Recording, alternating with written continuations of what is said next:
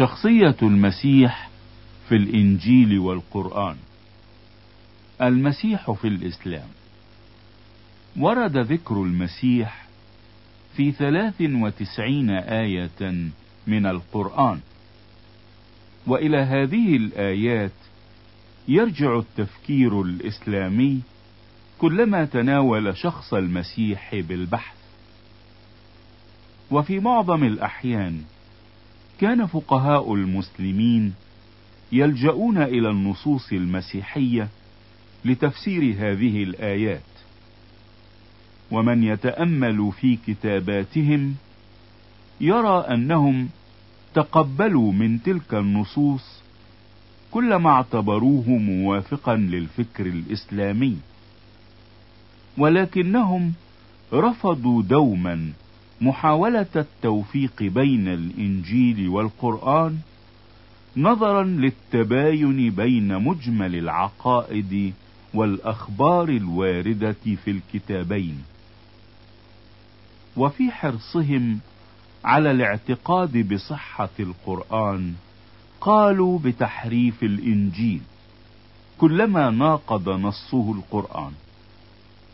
وفي هذا البحث أحاول أن أظهر فكرة القرآن في تدريجها حين تعرض العقائد المسيحية. ويمكنني أن أبدأ بالقول إن الباحث في نصوص القرآن يلاحظ أن الآيات المكية الأولى كثيرة التعاطف مع المسيحية إذ تفيض بالنعومة على المسيح وحوارييه والقسيسين والرهبان. ولكنها في آخر عهد محمد في المدينة أصبحت الآيات قاسية إذ تتنكر للمسيحيين وترفض ألوهية المسيح رفضا قاطعا. ولا ريب في أن السبب عقائدي محض لأن محمدا رأى في عقيدة الثالوث ما يخالف الوحدانية التي نادى بها الإسلام وقامت دعوته عليها. ودفعا لأي احتمال في هذا الموضوع جاءت عدة نصوص قرآنية تشجب عقيدة الثالوث وتتهم النصارى بالشرك في الله والمغالاة في دينهم. ولعل محمدا أخذ بثالوث أهل البدع من النصارى الذين كانوا منتشرين في شبه الجزيرة العربية والذين كان ثالوثهم مؤلفا من الله والصاحبة مريم وابنها عيسى.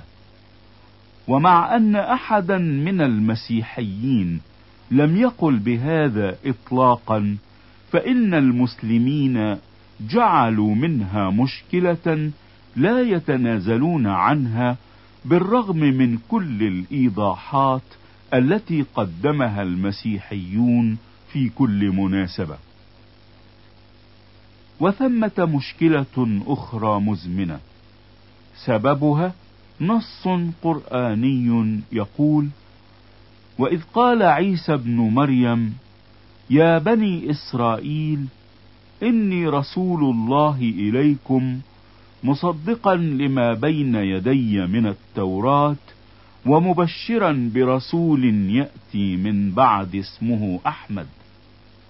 فلما جاءهم بالبينات قالوا هذا سحر مبين.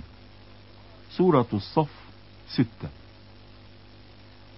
في حديث أخرجه أبو جعفر الطبري عن معاوية بن صالح عن سعيد بن سويد عن الأعلى بن هلال السلمي عن عرباض بن سارية قال سمعت رسول الله يقول إني عند الله مكتوب لخاتم النبيين وإن آدم لمنجدل في طينته. وسأخبركم بأول ذلك دعوة أبي إبراهيم وبشارة عيسى بي والرؤيا التي رأت أمي. وكذلك أمهات النبيين يرين أنها رأت حين وضعتني أنه خرج منها نور أضاءت منه قصور الشام.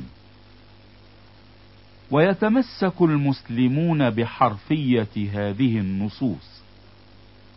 فلما كان الإنجيل خلوا من أية إشارة إلى نبوة محمد ومن أي قول بأن المسيح بشر به قالوا إن الإنجيل محرف.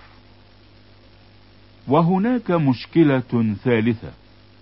سببها إيمان المسيحيين بما جاء في الإنجيل عن آلام المسيح وصلبه كحقيقة أساسية لدينهم بينما القرآن ينفي الصلب إذ يقول عن اليهود وقولهم إنا قتلنا المسيح عيسى ابن مريم رسول الله وما قتلوه وما صلبوه ولكن شبه لهم وأن الذين اختلفوا فيه لفي شك منه ما لهم به من علم إلا اتباع الظن وما قتلوه يقينا بل رفعه الله إليه وكان الله عزيزا حكيما. سورة النساء 157 و 158 ومشكلة رابعة سببها اعتقاد المسيحيين بأن المسيح هو ابن الله.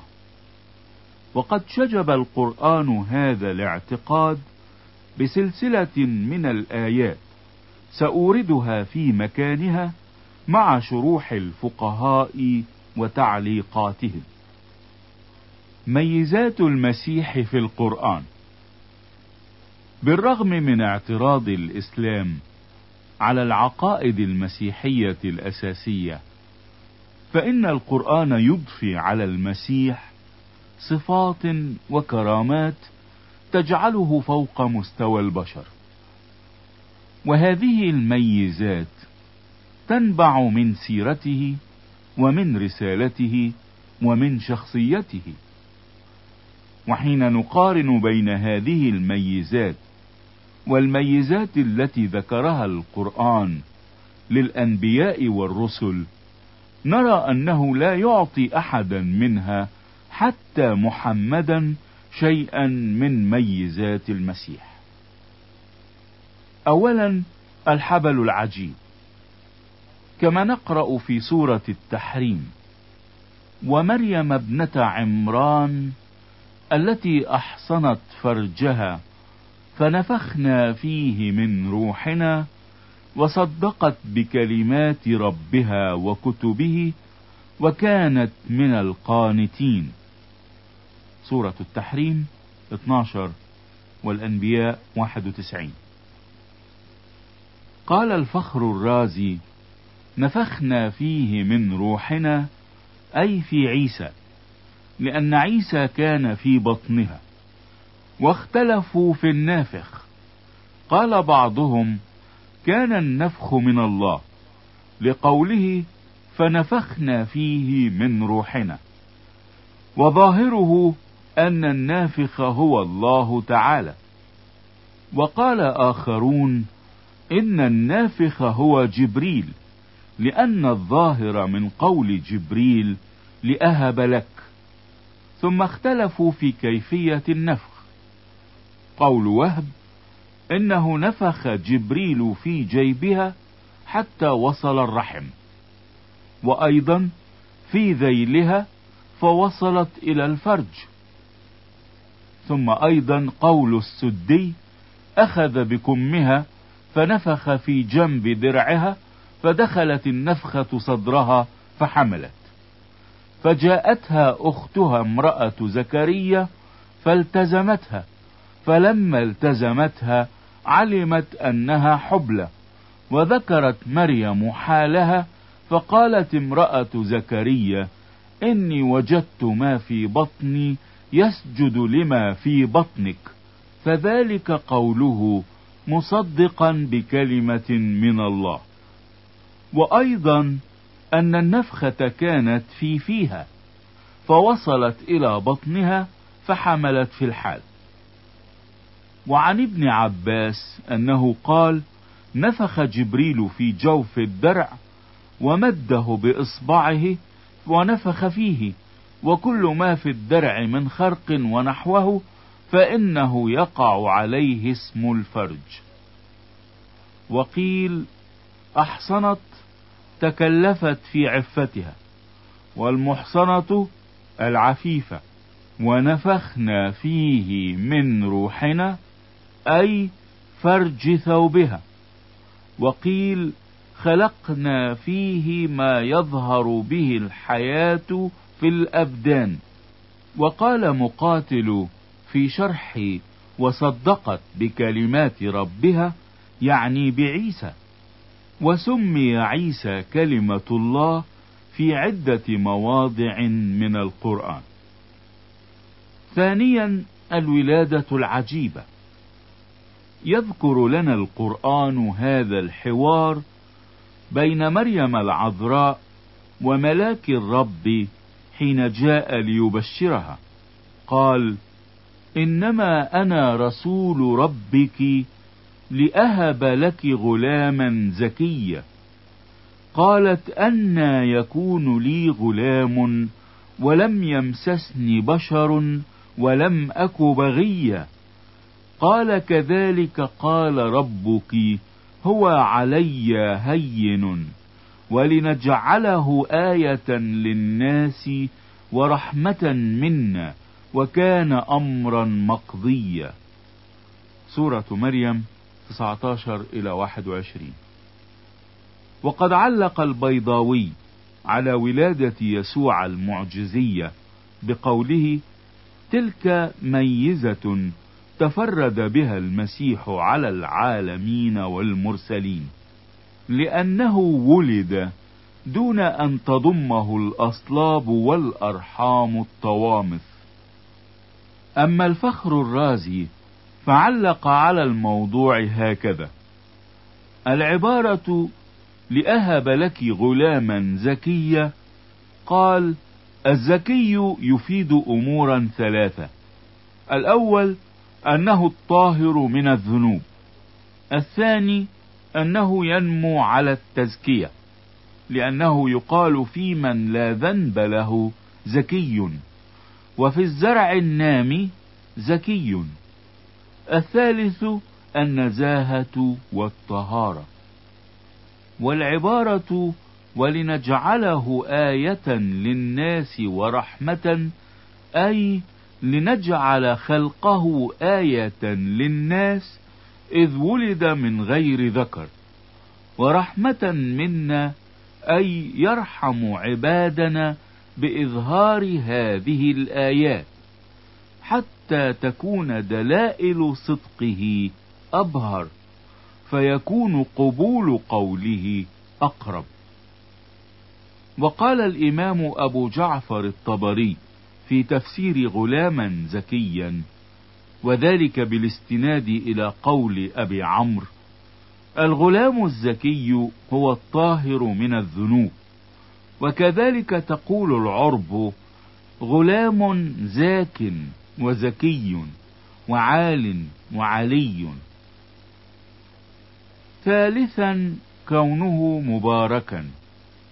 نقرأ في سورة مريم هذه العبارات عن لسان المسيح وجعلني مباركا أينما كنت.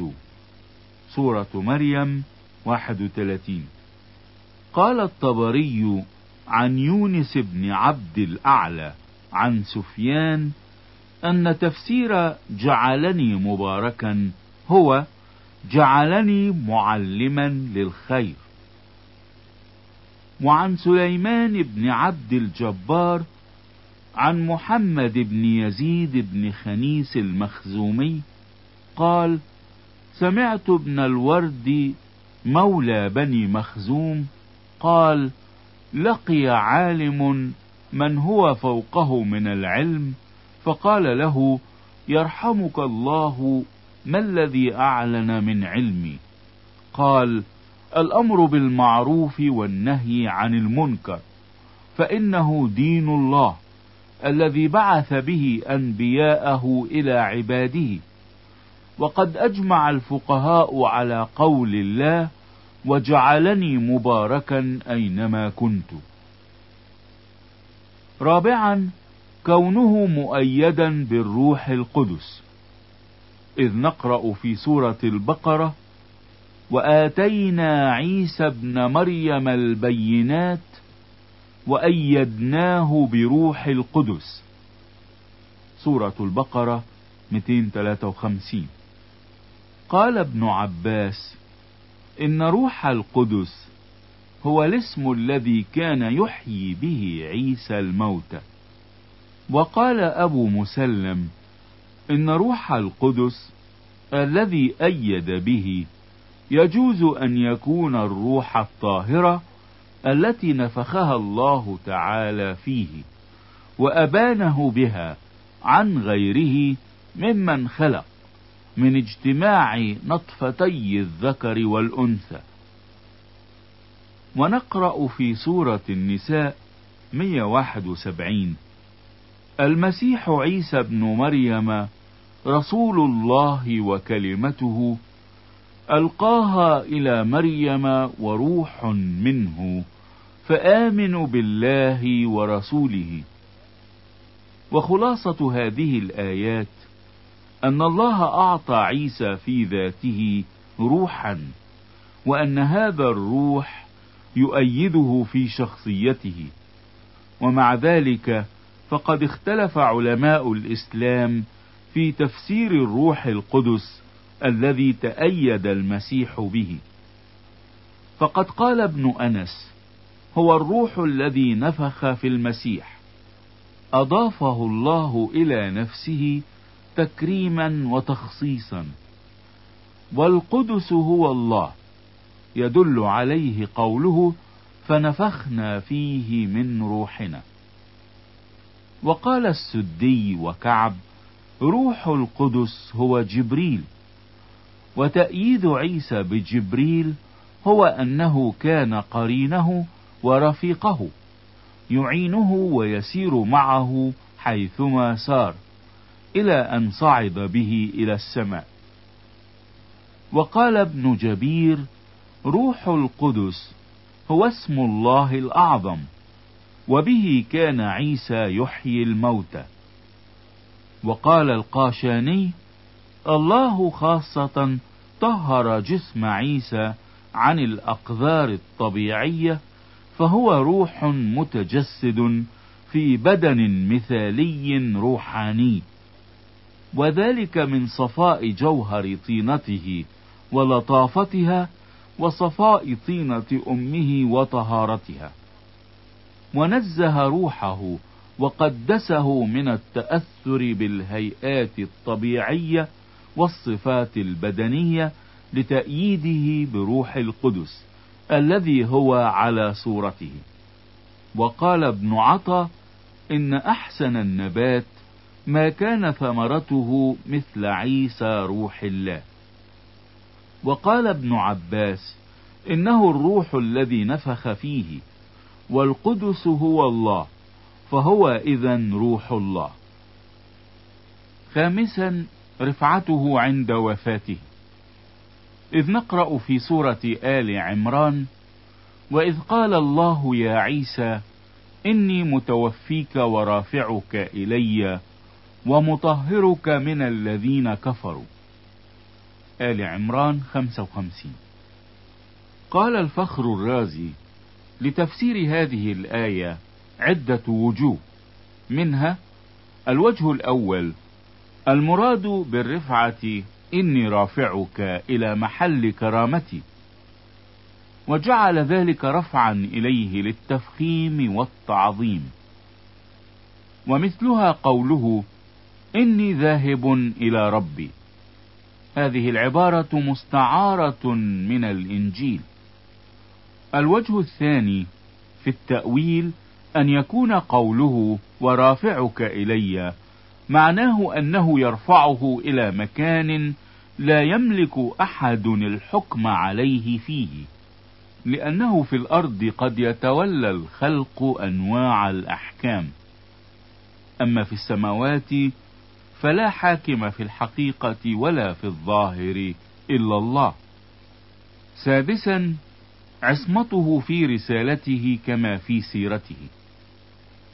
يتوهم البعض أن العصمة في الرسالة تقترن حتما بالعصمة في السيرة ولكن نصوص القرآن تنقض هذا الوهم إذ نقرأ في صوره الكثير من النصوص التي تفيد أن الأنبياء لم تكن حياتهم بلا لوم لا قبل الرسالة ولا بعدها.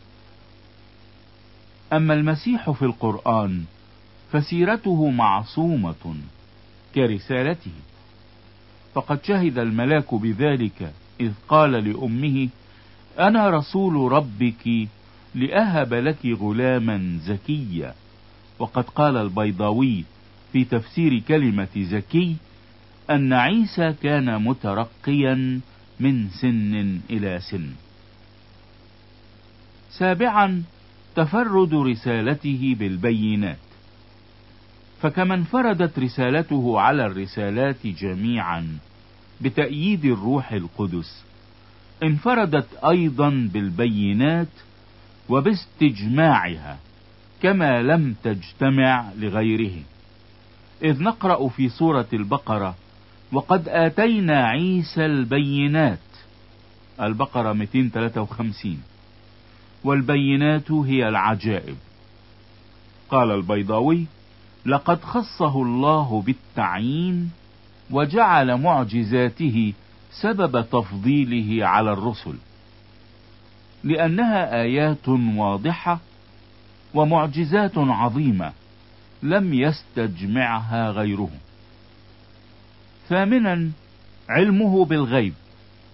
جاء في سورة الزخرف ولما ضرب ابن مريم مثلا إذا قومك منه يصدون وإنه لعلم للساعة. الزخرف 57 61 قال الجلالان في تفسير هذه الكلمة لعلم للساعة. إن عيسى يعلم الساعة يعلم بنزولها. ومتى ذكرنا أن المعروف عند الناس أن الله ينفرد عن خلقه بأنه وحده عنده علم الساعة.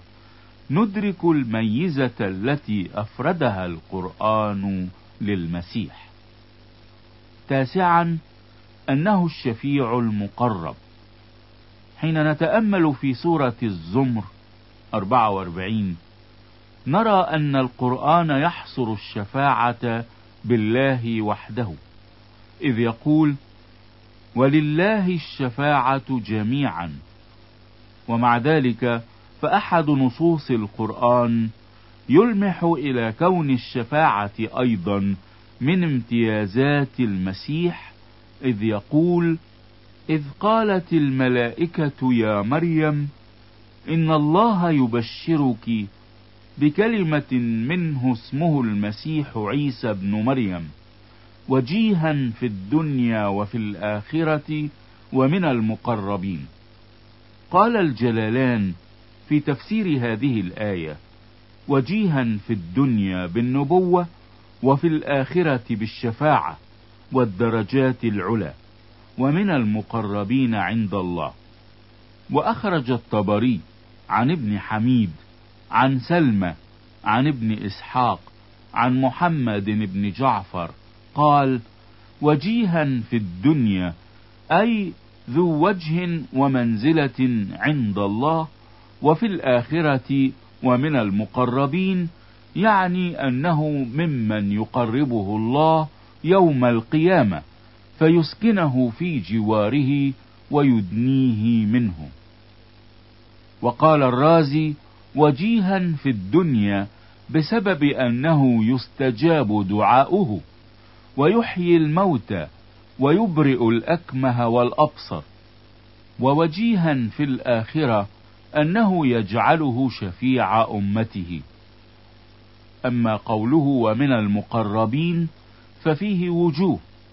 الأول أنه تعالى جعل ذلك بالمدح العظيم للملائكة فألحقه بمثل منزلتهم ودرجتهم في هذه الصفة.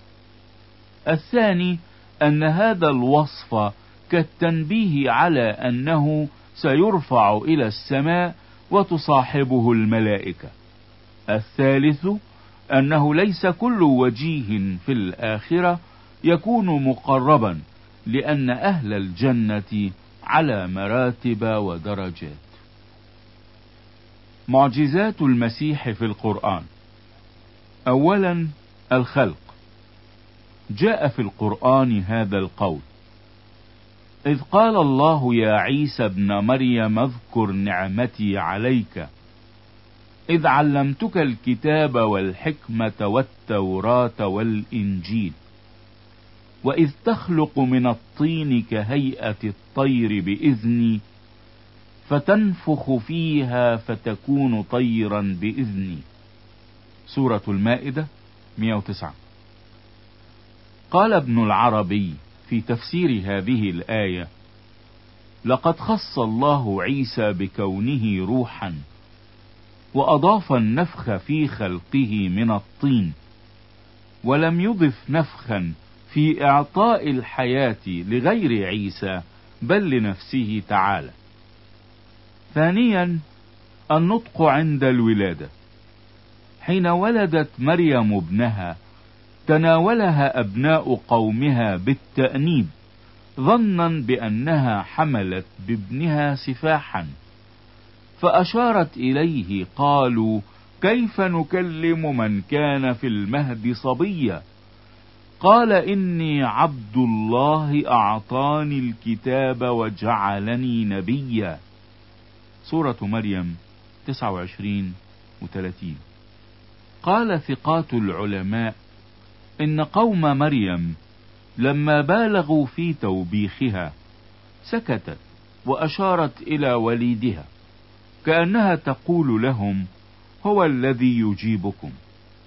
وقال السدي لما أشارت إليه غضبوا غضبا شديدا وقالوا إن لسخريتها بنا أشد من زناها. وفي رواية أخرى أن عيسى كان يرضع. فلما سمع ذلك ترك الرضاع وأقبل عليهم بوجهه واتكأ على يساره وأشار بسبابته وكلمهم. وهناك رواية أخرى نقلها الرازي أن زكريا أتاها عند مناظرة اليهود إياها فقال لعيسى انطق بحجتك إن كنت أمرت بها. فقال عيسى إني عبد الله أتاني الكتاب وجعلني نبيا. ثالثا إحياء الموتى وإبراء الأكمه والأبرص. يقول القرآن بلسان المسيح أبرئ الأكمه والأبرص وأحيي الموتى بإذن الله. آل عمران 49 من المعروف أن الأكمه هو من ولد أعمى. والبرص هو المرض الخطير المعروف والمرضان من الأدواء التي يتعذر شفاؤهما على البشر. وقد ذكر المثنى عن ابن إسحاق عن حفص بن عمر عن عكرمة قال إنما أخبر الله عز وجل عن عيسى أنه يقول ذلك لبني إسرائيل احتجاجا منه بهذه العبر والآيات عليهم في نبوته. وذلك أن الكمه والبرص لا علاج لهما فكان ذلك من أدلته على صدق قلبه. وأحيي الموتى قال وهب بن منبه بينما كان عيسى يلعب مع الصبيان إذ وثب غلام على صبي فوكزه برجله فقتله فألقاه بين يدي عيسى وهو ملطخ بالدم فاطلع الناس عليه فاتهموه به فأخذوه وانطلقوا به إلى قاضي مصر فقالوا هذا قتل فسأله القاضي فقال عيسى لا أدري من قتله وما أنا بصاحبه فأرادوا أن يبطشوا بعيسى. فقال لهم ائتوني بالغلام. فقالوا ماذا تريد؟ قال أسأله من قتله. فقالوا كيف يكلمك وهو ميت؟ فأخذوه وأتوا به إلى الغلام القتيل. فأقبل عيسى على الدعاء فأحياه الله.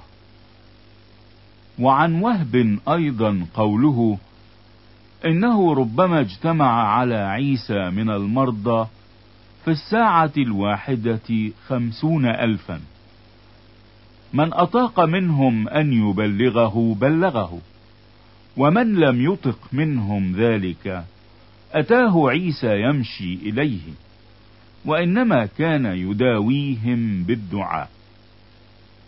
وعن الكلبي أنه قال كان عيسى عليه السلام يحيي الأموات ب يا حي يا قيوم وأحيا عاذر يقصد لعازر وكان صديقا له. ودعا سام بن نوح من قبره فخرج حيا. ومر على ابن ميت لعجوز فدعا الله فنزل عن سريره ورجع إلى أهله وولد له. رابعا العلم بالغيب. قال القرآن بلسان المسيح وأنبئكم بما تأكلون وما تدخرون في بيوتكم. آل عمران 49 هنا يجد العلماء مسألتين. المسألة الأولى أنه كان منذ أول أمره يخبر بالغيوب فقد روى السدي أنه كان يلعب مع الصبيان ثم يخبرهم بأفعال آبائهم وأمهاتهم. وكان يخبر الصبي أن أمك قد خبأت لك كذا. فيرجع الصبي إلى أهله ويبكي إلى أن يأخذ ذلك الشيء. ثم قالوا لصبيانهم لا تلعبوا مع هذا الساحر. وجمعوهم في بيت فجاء عيسى يطلبهم فقالوا له ليسوا في البيت. فقال فمن في هذا البيت؟ قالوا خنازير. قال عيسى كذلك يكونون.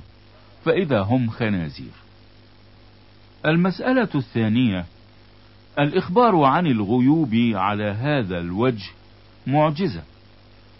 فالمنجمون الذين يدعون استخراج الخبر لا يمكنهم ذلك إلا عن سؤال.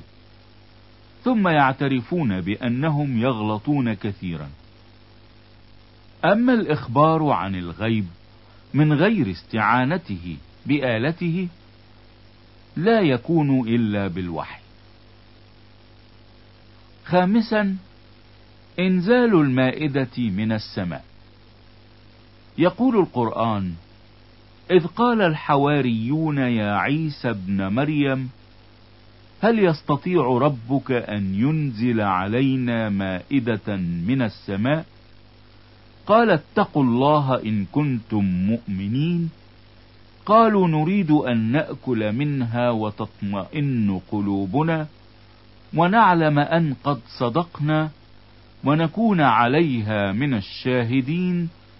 قال عيسى ابن مريم اللهم انزل علينا مائدة من السماء تكون عيدا لأولنا وآخرنا وآية منك وارزقنا وأنت خير الرازقين. المائدة؟ 112 113 اختلف الأئمة في صفة نزول المائدة وكيفيتها وما كان عليها فروى قتادة عن جابر عن ياسر بن عمار عن محمد أنه قال أنزلت المائدة عليها خبز ولحم وذلك أنهم سألوا عيسى طعاما يأكلون منه ولا ينفذ فقال لهم إني فاعل ذلك وإنها مقيمة لكم ما لم تخبئوا أو تخونوا فإن فعلتم ذلك عذبتم فما مضى يومهم حتى خانوا وخبأوا فرفعت ومسخوا قردة وخنازير. وقال ابن عباس قال عيسى لبني إسرائيل صوموا ثلاثين يوما ثم سلوا الله ما شئتم يعطيكموه فصاموا ثلاثين يوما. فلما فرغوا قالوا يا عيسى إننا صمنا فجعنا فادعوا الله أن ينزل مائدة من السماء.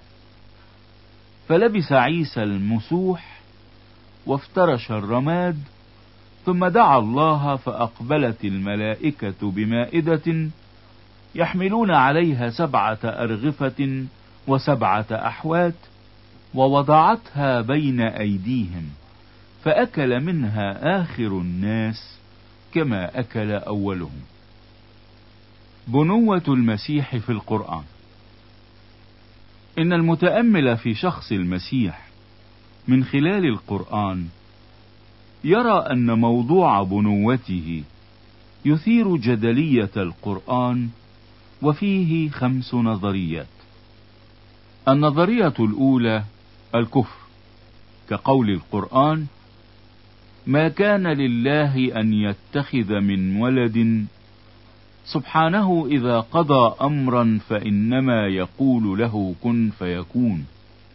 سورة مريم 35 وقالوا اتخذ الرحمن ولدا. لقد جئتم شيئا إدا.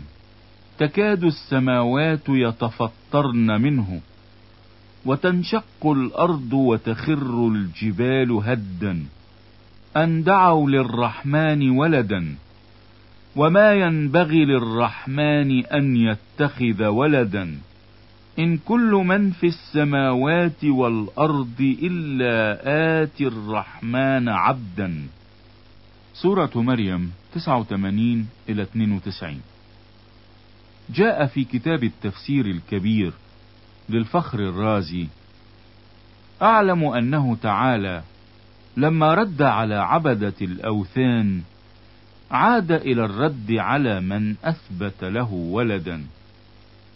وقالت اليهود عزير ابن الله وقالت النصارى المسيح ابن الله وقالت العرب الملائكة بنات الله والكل داخلون في هذه الآية.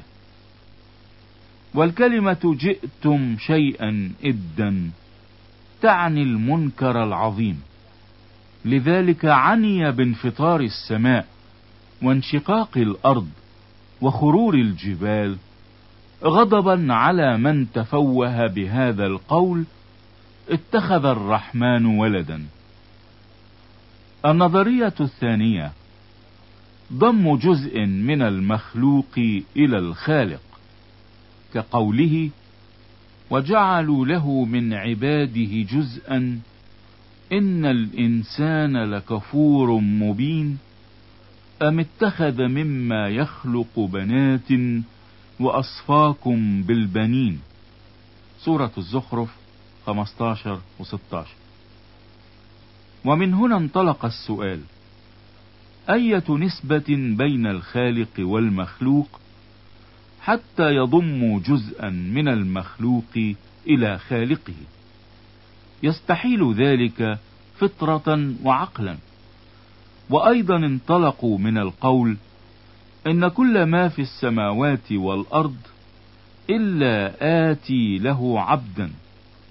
ليقولوا لا يمكن للعبد أن يكون ربا. ومن القول بديع السماوات والأرض قالوا لا يمكن أن يكون المخلوق خالقا. ونحن المسيحيين نقر هذا. أنه لا يجوز أن يضم جزء إلى الله من خلائقه. ولكن في عقيدتنا لا ينطبق هذا على العلاقة القائمة بين الآب والابن لأن الابن ذو جوهر واحد مع الآب. والقرآن يقول إن المسيح هو كلمة الله وروح منه فضم جزء إلى الله من مخلوقاته ليس واردا في شأن المسيح. النظرية الثالثة أن الابن لا يكون إلا بالولادة من ذكر وأنثى. هنا تكمن المشكلة في مفهوم الإسلام للبنوة إذ يقول القرآن أن يكون له ولد ولم تكن له صاحبة. سورة الإنعام 101 وقد علق البيضاوي على الآية بقوله إن المعقول من الولد هو ما يتولد من ذكر وأنثى متجانسين والله تعالى منزه عن التجانس. هذه هي نظرية الإسلام في استحالة الولد إلى الله فإنه لا صاحبة له. ولا يمكن أن تكون له صاحبة. وهذا هو سر استنكار أبوة الله للمسيح لأنه لا بنوة في الفكر القرآني إلا البنوة التناسلية الجسدية.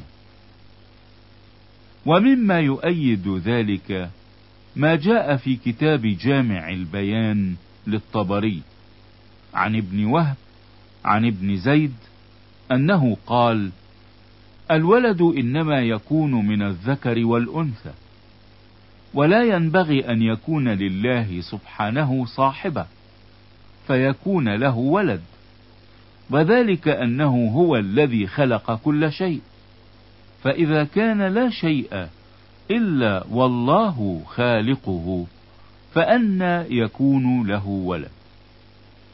ويرجح ثقات الباحثين أن الآية نزلت في حق بعض أهل البدع من أصل وثني الذين التصقوا بالكنيسة وكانت لهم محاولة أن يدخلوا فيها بدعة مفادها أن مريم العذراء إلهة ولعلهم استعاضوا بها عن الزهرة التي كانوا يعبدونها قبلا. وقد أشار إليهم العلامة الكبير أحمد المقريزي في كتابه القول الإبريزي صفحة 26 وذكرهم ابن حزم في كتابه وبما أن بدعتهم تفترض اتخاذ الله صاحبة وإنجاب ولد منها فبديهي أن يشجبها القرآن. ولكن هذه الفكرة بعيدة كل البعد عن المسيحية وليس ثمة مسيحي واحد يؤمن بها لأنها إهانة موجهة إلى جلال الله القدوس المنزه عن كل خصائص الجسد. والحقيقة أن الباحث في عقيدة المسيحيين المبنية على الإنجيل يرى أنهم لا يقولون إطلاقا بأن المسيح ابن الله على طريقة الاستيلاد من صاحبه بل يؤمنون بأنه ابن الله على طريقة الصدور منه في الوجود الإلهي بصفة كونه الكلمة الذي كان في البدء عند الله وقد حبل به من الروح القدس.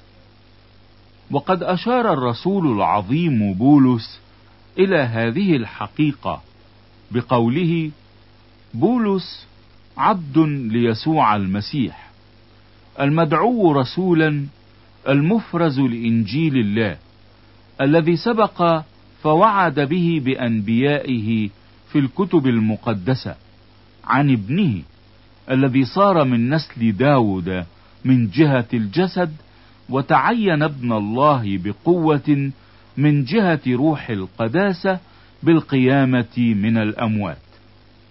الرسالة إلى روميا واحد واحد إلى أربعة. النظرية الرابعة. كان يأكل الطعام. كقوله ما المسيح ابن مريم إلا رسول قد خلت من قبله الرسل وأمه صديقة كانا يأكلان الطعام. انظر كيف نبين لهم الآيات ثم انظر أنا يؤفكون. سورة المائدة 75 ففكر الإسلام هنا يقول إن استحالة الألوهة على المسيح ظاهرة من بشريته. فمن يأكل الطعام كيف يكون إلها؟ ويقول الرازي في تفسير الآية إن كل من كان له أم فقد حدث بعد أن لم يكن وكل من كان كذلك كان مخلوقا لا إلها. وأيضا أنهما كانا محتاجين. لأنهما كانا محتاجين إلى الطعام أشد الحاجة والإله هو الذي يكون غنيا عن جميع الأشياء. فكيف يكون المسيح إلها؟ وأيضا إن قوله كانا يأكلان الطعام كناية عن الحدث لأن من أكل الطعام لابد وأن يحدث وهذا عندي ضعيف.